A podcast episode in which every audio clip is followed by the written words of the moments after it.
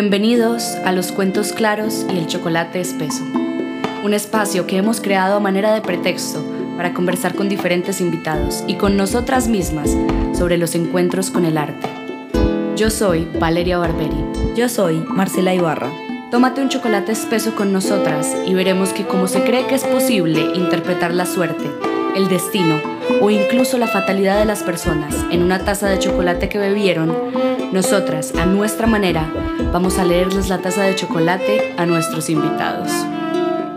Advertimos con antelación que en este podcast tomaremos varios temas de conversación como la astrología, la libromancia, los mitos y las leyendas desde un punto de vista cotidiano. No se tratará de creer o no, sino que lo veremos más bien como una forma de relacionarnos con todas las dimensiones de la vida humana. No somos ni científicas, ni brujas, ni astrólogas, ni pretendemos serlo, pero sí creemos y seguiremos creyendo en crear conversación y arte.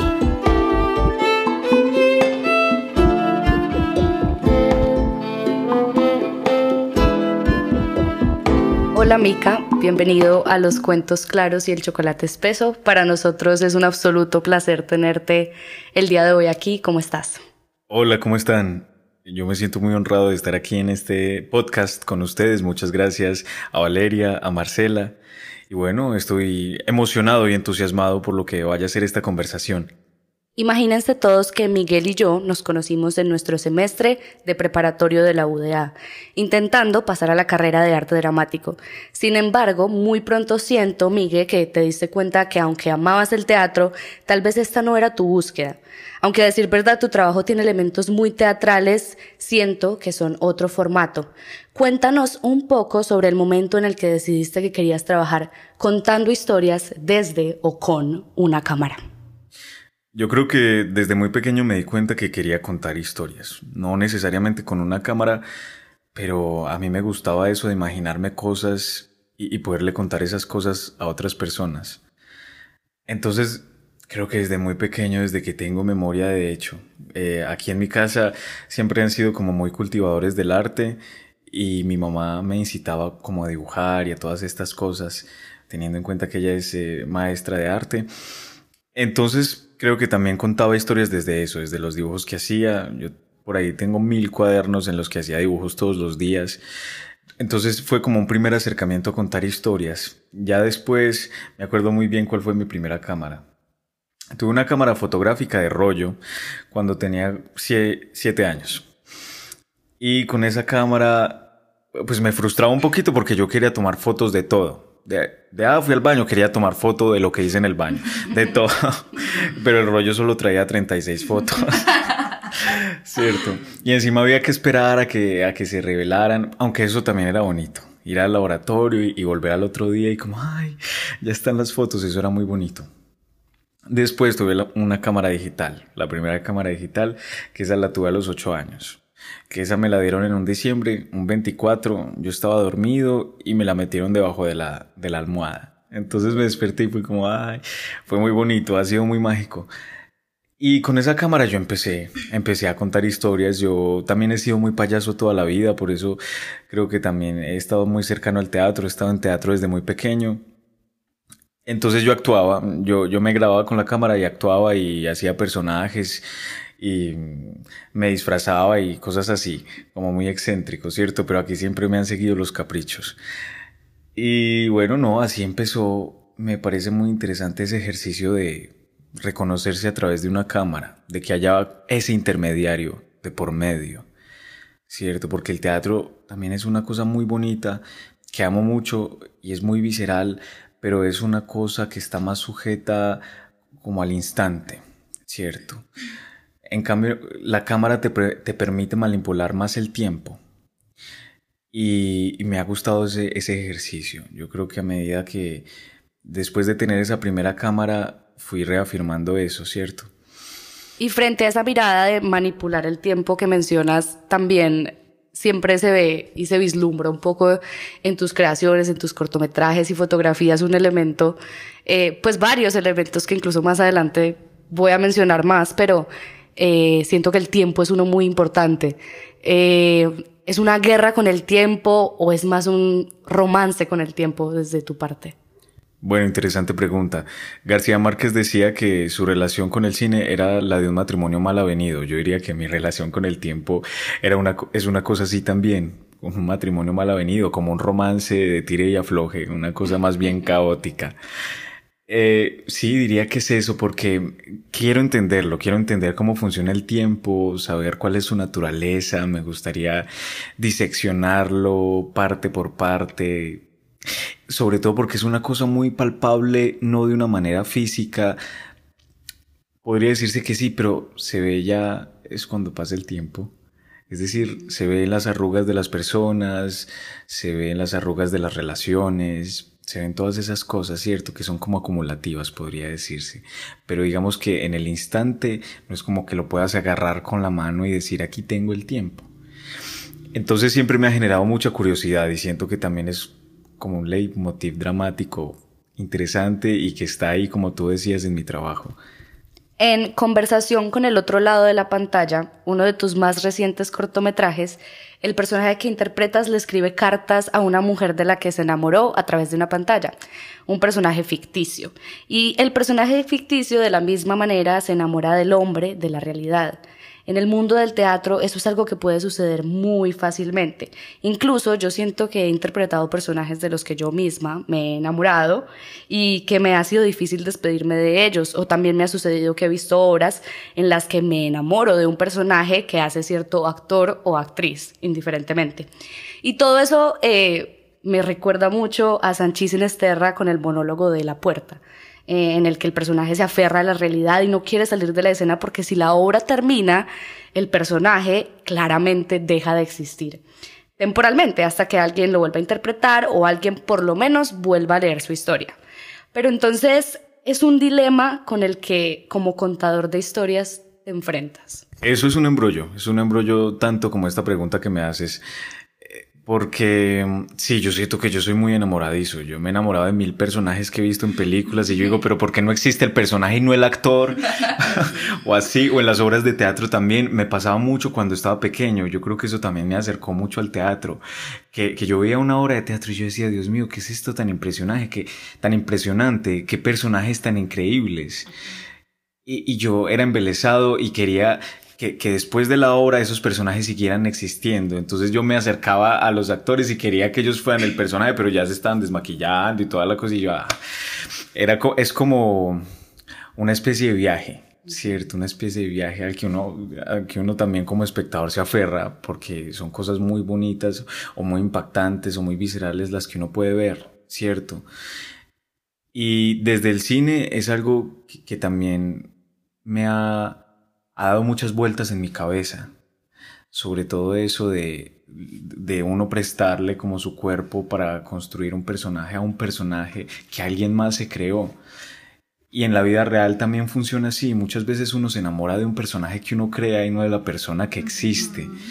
Entonces yo creo que es un dilema que no solo concierne a los creadores o a los espectadores o así, sino a todo el mundo, porque siempre estamos enfrentándonos con esos personajes que creamos nosotros en nuestra cabeza y con la imagen real de lo que es una persona. Y este cortometraje surgió por eso, porque yo me lo he preguntado también. Un referente muy grande fue La Rosa Púrpura del Cairo de Woody Allen que, también es algo así. Es una, es una mujer que tiene una vida muy difícil, el marido es abusivo y la engaña y toda la cosa y se enamora de un galán de una película y el galán se sale y tienen como un romance, pero luego se acaba. Es una cosa así, cierto. Yo creo que esas posibilidades del, del cine, del teatro, del arte, como de enamorarse de a poquitos o vivir vidas dentro de dos horas o dentro de espacios cortos de tiempo, es algo muy, muy encantador, es como un elixir hipnótico, y por eso uno quiere seguir ahí. Al menos en mi caso me pasa así. De todo lo que dijiste, hay algo que me parece especialmente eh, especial y que en mi caso me identifico mucho con eso y es para mí lo más eh, nostálgico, diría yo, de los, de los acontecimientos con los personajes es, por ejemplo, cuando uno, incluso como espectador o como actor o como director o escenógrafo o luminotécnico, vas a ver una obra y eh, se acaba la obra y a los cinco minutos prenden luces generales del espacio y no hay nada.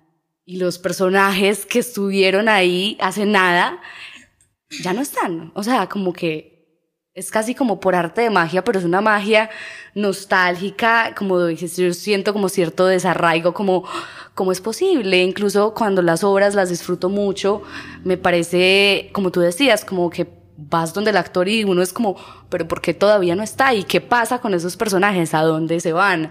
Quedan divagando en el espacio, esperando a volver a ser contados. Y eso es algo que, que yo siento que eh, ignoramos y como que a veces damos por sentado, como que todas las historias que fueron escritas y todos los personajes que quisieron y necesitaron vivir eh, están en el espacio y, y cuando terminan y dejan de existir, simplemente no están y no importa, pero a mí me gusta el misticismo y de pronto la magia de imaginarnos que están ahí y que están agradecidos por contar su historia, porque especialmente historias que necesitan ser más escuchadas que, que otras. A mí me pasa em, algo parecido, pero es más como con la vida cotidiana, pues yo nunca he interpretado personaje, pero cuando regreso, digamos, a ciertos lugares donde he pasado momentos lindos, siempre me da como una especie de nostalgia, como que, ay, ahí estuve sentada, o ay, aquí hicimos este concierto. Entonces eso me parece como muy especial de eso que dijo Miguel, como ese, ese juego con el tiempo. Diste en el punto de una de mis más grandes depresiones, porque a mí me pasa exactamente eso. Sí, en teatro y cuando estoy grabando cualquier rodaje, porque lo he dicho muchas veces, yo siento que todas esas reuniones para crear son milagrosas. El teatro es milagroso, el cine es milagroso porque se reúne gente para entregarle su vida, su cuerpo, su voz a una creación. Y eso me parece hermoso, lo más hermoso que existe. Entonces, Sí, me pongo muy triste después de haber estado en un rodaje, por ejemplo, y saber todo lo que conllevó ese rodaje y que tuviste que trasnochar y que te sentiste miserable y esto y lo otro, y que conociste muchas personas y que interactuaste con ellas. Y ya después queda esa desolación, se va todo el mundo y queda esa desolación. O uno pasa por los lugares donde grabó y uno dice, ay. Ya pasó. ya pasó. todo lo que tuve que hacer para que esto pues se lograra y ya pasó. Y ya, sí, fue como tan efímero, sí. Y en la cotidianidad también me pasaba, cuando venía toda la familia a reunirse en diciembre o así, yo me sentía muy feliz y después todos se iban y yo como, ah. a mí me pasó Y también tiene que ver mucho con el espacio. Ver el, el espacio lleno es muy diferente al espacio vacío, es casi como lugares completamente diferentes. Exactamente, es que yo creo que alude más al espacio que en sí mismo a, las personas, pues diría yo, como que, verdad, los espacios los hacen las personas, ¿cierto? Yo siento que em, de alguna manera concebimos los espacios por las personas con las que nos acompañan, las que nos acompañan en aquellos espacios. Entonces uno asocia los espacios y los lugares más especiales para uno, los lugares favoritos, con las personas que rodean esos lugares, más que, más que con, con pues otras cosas como solamente las personas o solamente los olores, pero por ejemplo eso también es otra cosa como todos los olores que también rodean y están acompañan todos esos espacios que de pronto te transmiten y te transportan a otros tiempo espacios que también está cargado por ejemplo el teatro, el cine, yo siento que muchas veces las películas son capaces de transmitir olores y que uno no, obviamente no los está oliendo, pero te transmiten y te transportan y eso precisamente eh, es la magia y que siento que sucede todo el tiempo. Sí, eso es la magia. Eh, bueno, vamos para la tercera pregunta. Esta es una pregunta recurrente y sucede mucho especialmente alrededor del mundo del cine, la televisión y los, y los cortometrajes. El propósito de toda obra de arte es ser entendida, es decir, es muy común que suceda que a veces no entendemos películas o tal vez no toda la película en su totalidad, pero desenlaces, escenas, espacios, significaciones. ¿En tu trabajo buscas que siempre todo sea claro o eso no es tu principal objetivo? Bueno, fuerte pregunta. Yo digo que aquí hacen preguntas. Sí, matadoras, matadoras. Sí, en el punto. Uy, no, yo eso me lo he preguntado muchas veces yo mismo y, puede que no tenga una respuesta para eso. A ver, a mí me parece que es importante que la gente entienda como ciertos puntos de la obra, porque a mí me gusta que la gente se, se sumerja. Yo siento que es un mar o siento que es una corriente. A mí me gusta que la gente pueda sumergirse, ¿cierto? Y que vaya yendo por esa corriente más o menos bien, que no se ahogue ahí Entonces, personalmente me gustaría que dentro de lo posible las personas que ven mi cine entiendan la mayoría, no tiene que ser todo, porque van a ver alegorías o van a ver símbolos o cosas por el estilo que, puede que no entiendan y eso está bien, pero tampoco quiero masticarlo todo demasiado así como para que... No, eso tampoco me gusta. Creo que tampoco me, me pongo a pensar mucho en eso, o sea, cuando escribo una cosa, la escribo de modo que yo pueda entenderla, Y le pregunto a personas cercanas si se entiende, ¿cierto? Y sigo con eso, sigo con eso. Y, en general pues las personas me han dicho que entienden o a veces quizás se pueden tomar un tiempo para entender, ¿cierto? Lo que me gusta mucho también es que cada persona da una apreciación diferente de lo que es la obra y eso me encanta, me encanta esa parte ya cuando terminaron de ver la película o terminaron de ver el cortometraje o la obra y dicen, ay, yo creo que esto significaba esto o yo creo que esto significaba esto y eso me encanta, escuchar todas las opiniones porque pueden haber multiplicidad de opiniones y de interpretaciones que uno ni siquiera pensó y, uno mismo se sorprende. De ellos. Claro. En el arte dicen mucho y suele suceder que eh, le dicen a los creadores que precisamente cuando entregan una obra, cuando está finita, cuando la, la, la sacan al mundo como un resultado, em, ya no les pertenece. Les pertenece a las personas que, que, la ven, que la escuchan, que la reproducen, que se contagian a través de ella y yo siento que, que eso precisamente pasa, como que eso es lo que dices, como cada persona le da su propia interpretación y a unas las tocará más que a otras y otras no entenderán o se esforzarán incluso menos en entender. Eh, pero por eso cada, a cada persona le pertenecerá de una manera diferente. Sí, bueno, añadiendo una cosita más, a mí me gusta creer que el arte es de mensajes universales, ¿cierto? Entonces me gustaría que mi arte sea accesible a todo tipo de personas.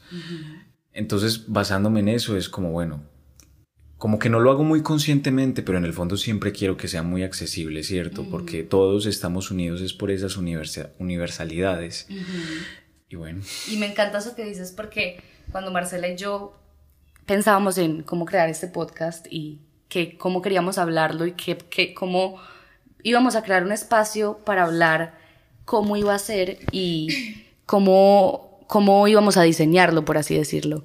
Y creo que nos dimos cuenta que queríamos hablar de arte, porque es algo que nos une a las dos, que nos atraviesa, que nos, que es nuestra vida entera. Pero siento también que queríamos hacerlo de una manera diferente, eh, hacer que el arte, que todos estos temas como el que conversamos en este momento, sea algo que todas las personas puedan disfrutar, que todas las personas puedan sentir que lo han experimentado, que se sientan relacionadas, que sientan que es un tema, que no es un tema elevados, porque a veces eh, las creaciones artísticas se las dan de, de, ciertos niveles y grados de sublevación y a veces eso mm, no siempre permite que todo el mundo las pueda entender. Eh, y, y las se pueda hacer ese proceso de identificación tan bonito que al fin y al cabo es lo más hermoso del arte, ¿cierto? Es como eh, la manera de, de, llegarle a todas las personas a identificarse, a, a, relacionarse, a viajar en el tiempo, como incluso lo mencionábamos antes, y eso, eso hace toda la diferencia. Eh, Mica, yo te tengo una preguntita y es, en tus videos buscas em, dejar algún mensaje, alguna enseñanza o tú ya separaste como, como, pues ya hiciste como esa diferencia porque yo siento que el arte es como siempre muy dada a dejar una enseñanza. ¿Tú, tú cómo te, mueves en ese campo?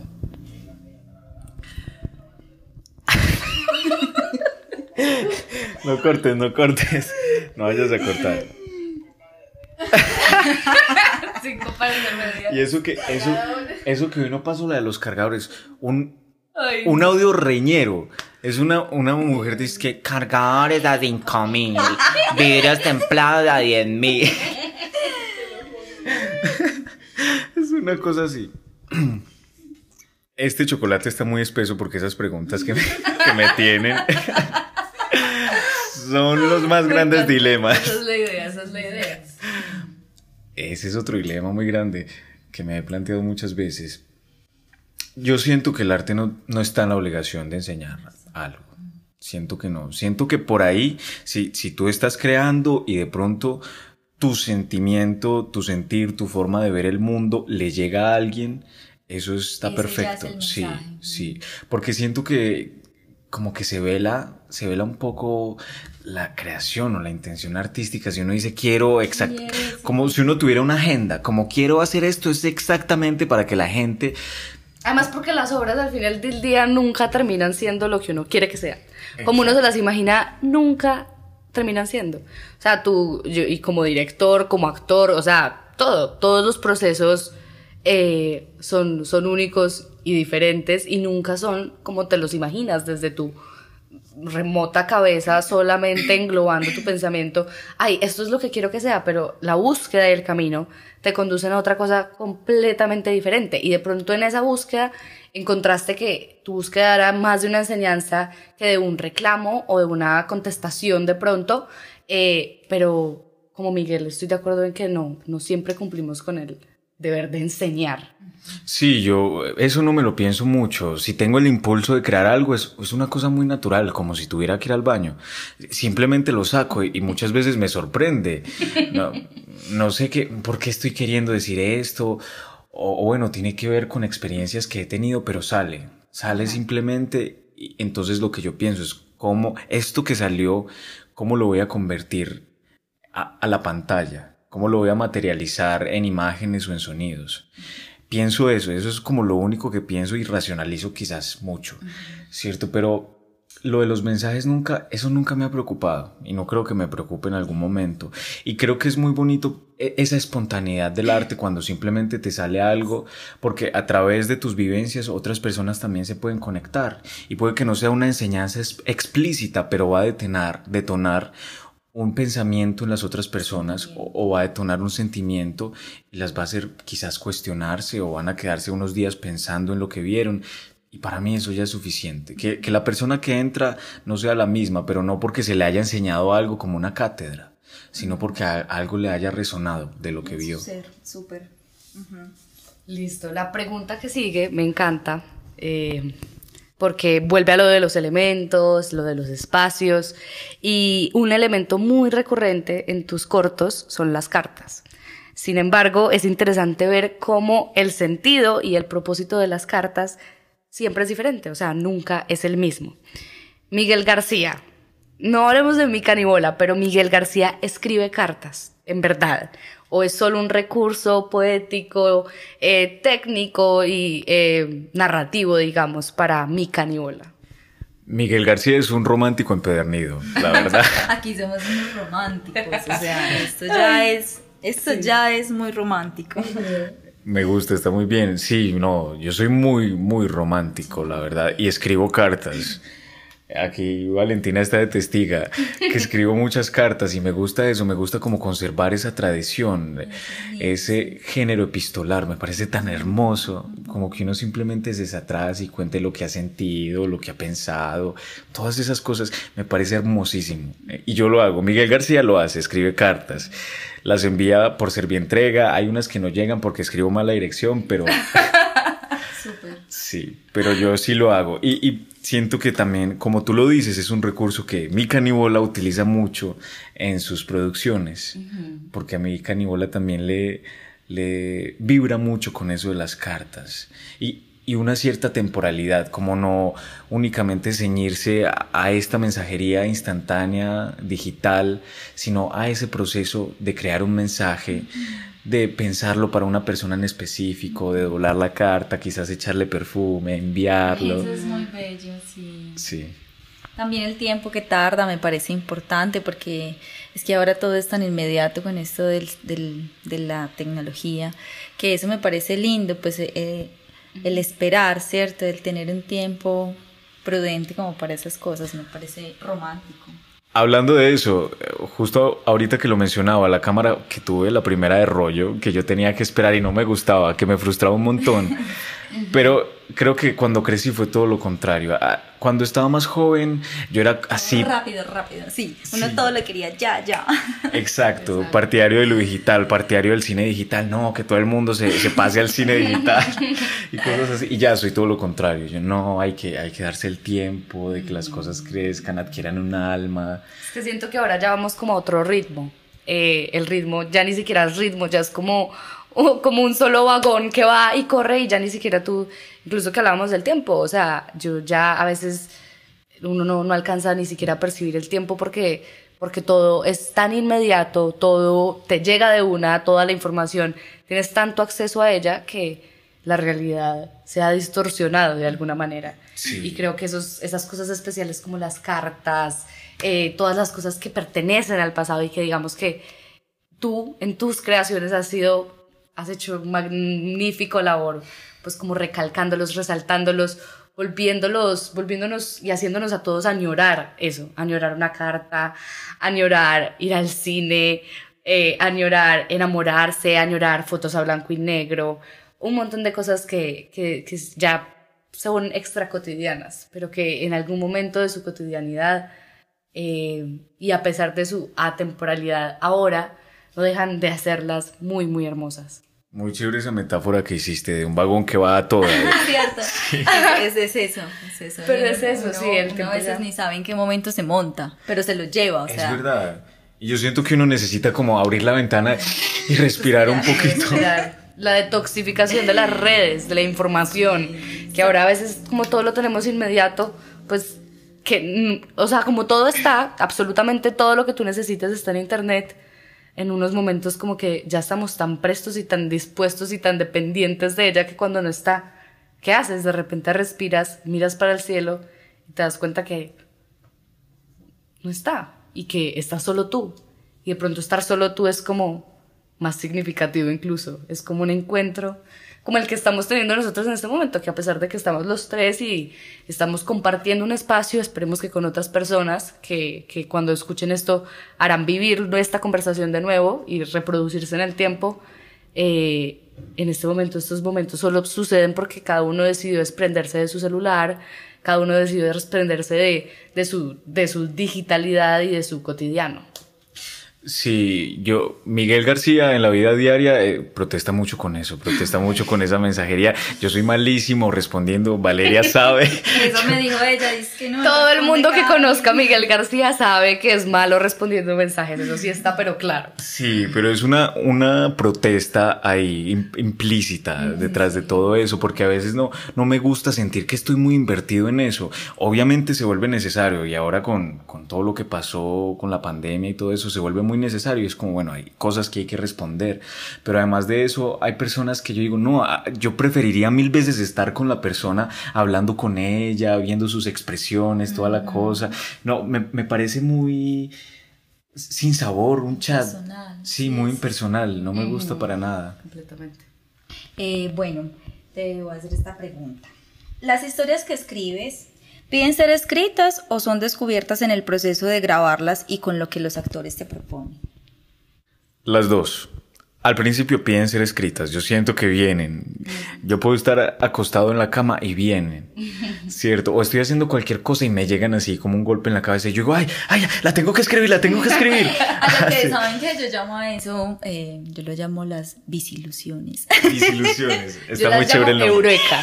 Eureka. Eureka porque es la eureka en la bañera, como que ¡ah! de repente te das cuenta que todo tiene sentido y que ahora todo lo que vas a crear, sabes cómo hacerlo. Sí, de hecho hay un director, Damián Cifrón, que fue el que hizo Relatos Salvajes. Él, él, dice que le gusta meterse a la bañera porque ahí le llegan las ideas. Entonces se va a la bañera con el lápiz, el papel, y ahí le llegan y escribe, escribe.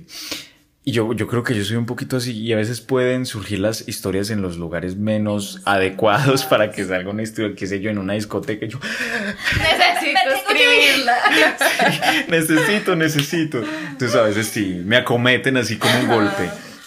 Después de eso, cuando las escribo, ya es como que... Siempre las escribes. Sí, siempre las escribo me gusta materializarlas de cualquier forma. No sé si van a ser un cortometraje, no sé si van a ser una película, si se van a quedar siendo un escrito, un texto, no sé, pero me gusta escribirlas siempre, como agarrarlas de ahí. Entonces, ya cuando estoy escribiendo pueden ir surgiendo cosas, generalmente las escribo de sopetón, hay otras que quizás me puedo demorar un poco más, pero van surgiendo cosas. Y luego, si, si, esas, si esas historias se vuelven un cortometraje o un proyecto audiovisual, también es como una creación que va surgiendo porque son varias etapas.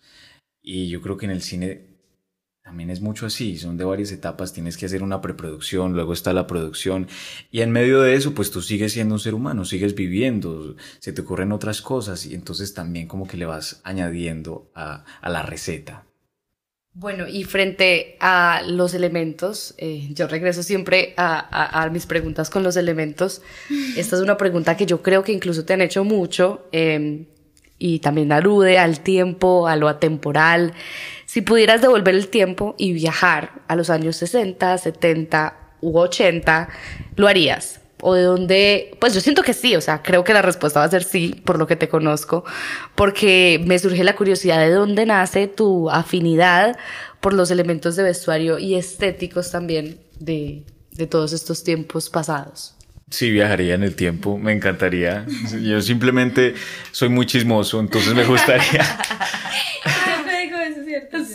Simplemente como por ver, como por ver, por escuchar la gente cómo hablaba, qué decía. Simplemente, eh, eh, no sé, no había metro, pero montarme a un bus y escuchar simplemente qué, conversaciones hay ahí. Sí, la respuesta es sí.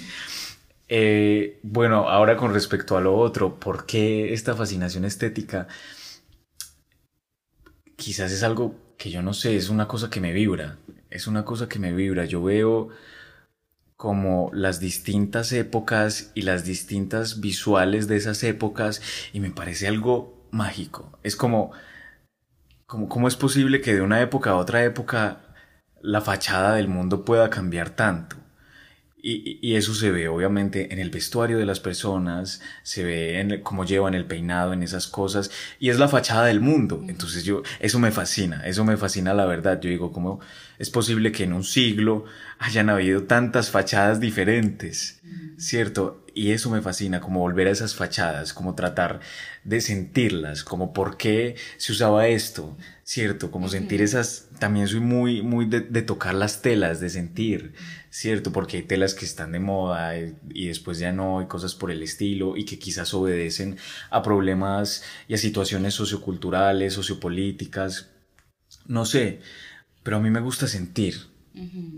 ¿Qué, qué, qué fue lo que pasó en el mundo en ese momento que se usaba de tal forma, el cabello así, todo eso, ¿cierto? No es simplemente una fachada a pesar de que dije fachada, pero esa fachada es una respuesta a, ¿cierto? Y como soy muy chismoso, pues también me gusta como intentar entender. Porque además cada época es como una identidad. O sea, cada época en términos de vestuarios, estéticos, es, es 100% una, una identidad eh, frente a lo que está pasando históricamente en el momento, ¿cierto? Entonces, eh, a mí me fascinan esas curiosidades que de repente aprendes que, por ejemplo, en el Renacimiento, en el Rococó, eh, en esta época los hombres comenzaron a usar, los hombres y las mujeres ambos usaban maquillaje de piel blanca eh, para tapar sus picaduras de mosquito, porque en esta época pues había como una infección tan grande en el ambiente de un montón de mosquitos y estaban como súper eh, todos como con picaduras por todo, todo el cuerpo y estaban intentando tapar con el maquillaje eh, todo esto que de verdad demostraba lo que estaba pasando socialmente con el pueblo y como toda esta eh, contestación, toda esa podredumbre que había en la calle, tantas enfermedades, tantos muertos, y que resulta teniendo como un impacto en el vestuario, en, en como nosotros siglos después conocemos y recordamos y vislumbramos a los personajes de esta época. Claro, también tiene que, va mucho en el vestuario que se usaban estas faldas que eran como gigantes que iban hasta el piso. En las cortes francesas, en Versalles, eso se usaba, fue la moda por muchos siglos, pues un par de siglos, la verdad. Y era porque también para esconder los olores, ¿cierto? Uno lo veía muy elegante y todo, pero también tenían como un interés práctico, ¿cierto? Para esconder los olores. Y bueno, imagínate que ese calor tan impresionante que debía ser ¿cierto? Y la palidez de la que hablas también se volvió muy, como muy divulgada en, el, en la época victoriana y la gente tomaba vinagre porque creía que eso les daba clase, pues mientras más pálidos, pero mm. parecían muertos, muertos vivientes. Sí, muy interesante. Bueno, eh, ahora vamos a seguir a la última parte de los cuentos claros y el chocolate espeso. Se nos está acabando eh, esta sesión, pero eh, una vez más te agradezco por estar acá porque ha sido demasiado divertido.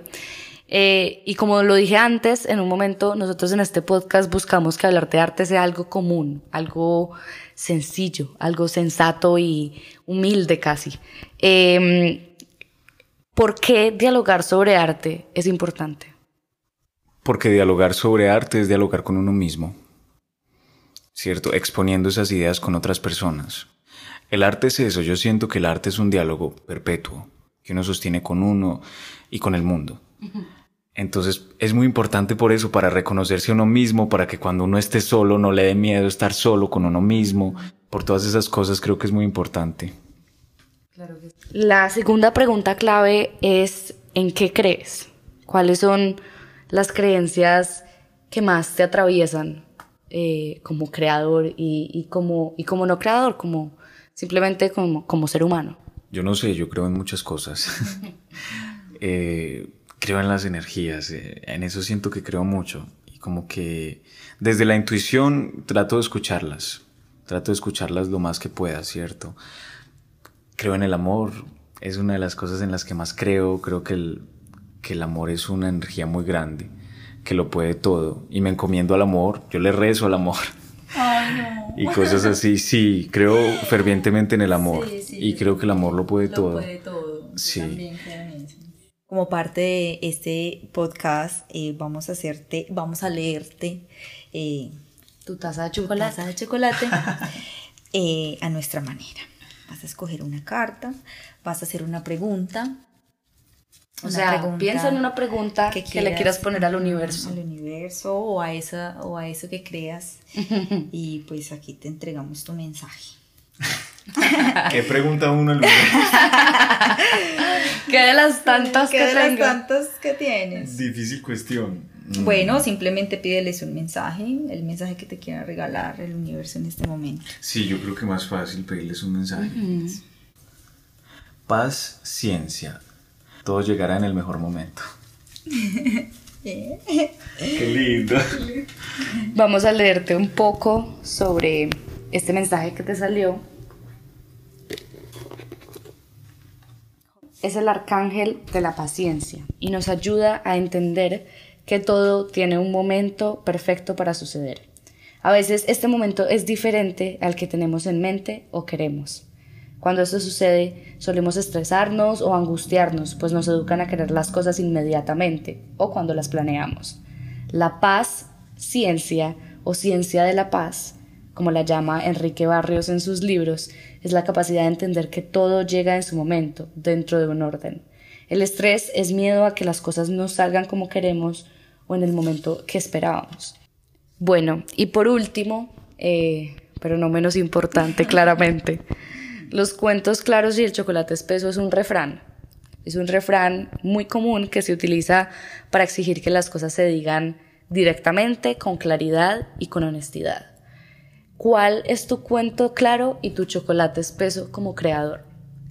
¿Qué es lo que tú sientes que no es dicho o a ti no te lo dijeron cuando tú empezaste a crear y que tú sientes que la gente tiene que, entender, que se le tiene que decir claramente?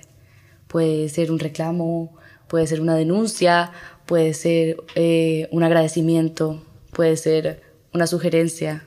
¿Cuál es tu cuento claro y tu chocolate espeso? No, pues yo siento que a mí me ha ido muy bien con esto. a mí me ha ido muy bien y muchas veces he convocado personas para proyectos y he recibido respuestas muy buenas, respuestas positivas de que quieren estar ahí. Y, como que han, como que cuando tú estás creciendo te dicen que, que el camino del arte va a ser muy escabroso o difícil o cosas así. Y yo no lo he sentido así, te lo juro que no lo he sentido así y me lo he disfrutado mucho, me lo he disfrutado mucho y cada vez que hago algo nuevo, lo amo. Amo lo que hago y amo a las personas que conozco eh, gracias a esto. Entonces yo siento que no hay que satanizar el arte o cualquier oficio. Siento que no es necesario como decir cosas que va a ser difícil decir cosas malas al respecto. Yo siento que todos los procesos son muy individuales y también responden mucho a la búsqueda de cada persona y a mí me ha ido muy bien. Entonces agradezco, le agradezco al universo por las personas que he conocido en el proceso, porque he podido hacer lo que he querido y siempre he hecho lo que, lo que he querido. Y no, no, no me ha sido difícil, no siento que eso sea una verdad, que el arte es un camino escabroso. Puede ser difícil en, en, materia de confrontarse a uno mismo y de serse sincero a uno mismo. Cuento con uno mismo, a mí eso me ha parecido difícil del arte, pues como esa relación que uno tiene que hacer con uno mismo para poder encontrar el punto, ¿cierto? Como, como el punto de estar tranquilo, de estar eh, pleno, de poder disfrutar. eso, eso me ha parecido... Exacto, eso eh, puede ser lo difícil, pero yo no siento que el mundo tenga que ser necesariamente un lugar hostil para el arte. A mí el mundo me ha tratado bien, sé que hay cosas negativas, pero todo también es un equilibrio, equilibrio. Y con respecto a esto, lo repito, me ha ido muy bien, entonces no es un agradecimiento lo que quiero decir con, con los cuentos claros, a veces sí que las cosas se demoran más de lo que uno quisiera. Ahí lo que me salió en la carta. Sí. A veces tiendo a ser muy impaciente porque quiero que todo salga. Exacto, la ciencia de la paz. Eso sí, a veces quiero que todo salga de un día para otro y me aterran las vueltas burocráticas que hay que, hay que tener en el arte, ¿cierto? El teatro, en el cine, en todo está esa vuelta burocrática para conseguir subvenciones, para todo. Esas cosas son burocráticas y toman tiempo. Eso sí me aterra. Eso sí me aterra, pero no creo que sea un mal mayor. No creo que sea. Bueno, pues con esta última y maravillosa respuesta damos por terminado nuestro primer episodio de Los Cuentos Claros y el Chocolate Espeso. Y no queda más que agradecer, Miguel, por participar. Miguel, Mica, eh, tus dos, tu, alter ego, tu, eh, todos tus personajes, eh, todos los que faltan por escribirse también. Y em, este espacio también es a invitarte a que sigas creando y a que nunca dejes de crear, porque queremos tener conversaciones con creadores que los queremos impulsar, así sea solo desde la palabra, a seguir creando, a creer en ellos y a seguir em, de alguna manera humilde, reconociendo que todo lo que has hecho es maravilloso, ha tocado a muchas personas y a mandarte los augurios para que lo sigas haciendo siempre y no dudes de lo que haces. Eh, Miguel, gracias por acompañarnos, es un placer conocerte. No, muchísimas gracias a ustedes, la verdad la pasé muy bien, esto me encantó. Siga, invítenme todos los capítulos. Invítenme ahí a todos los podcasts, yo al menos hago algún comentario, no mentiras. No, me gustó mucho la dinámica, me pareció muy bonita, me siento muy bien, fue una charla increíble, me encantó. Y muchas gracias a ustedes por haber pensado en mí y les deseo también muchos éxitos con esto. Es un proyecto muy bonito, me gustaría que muchas personas lo conocieran. Muchas gracias de verdad.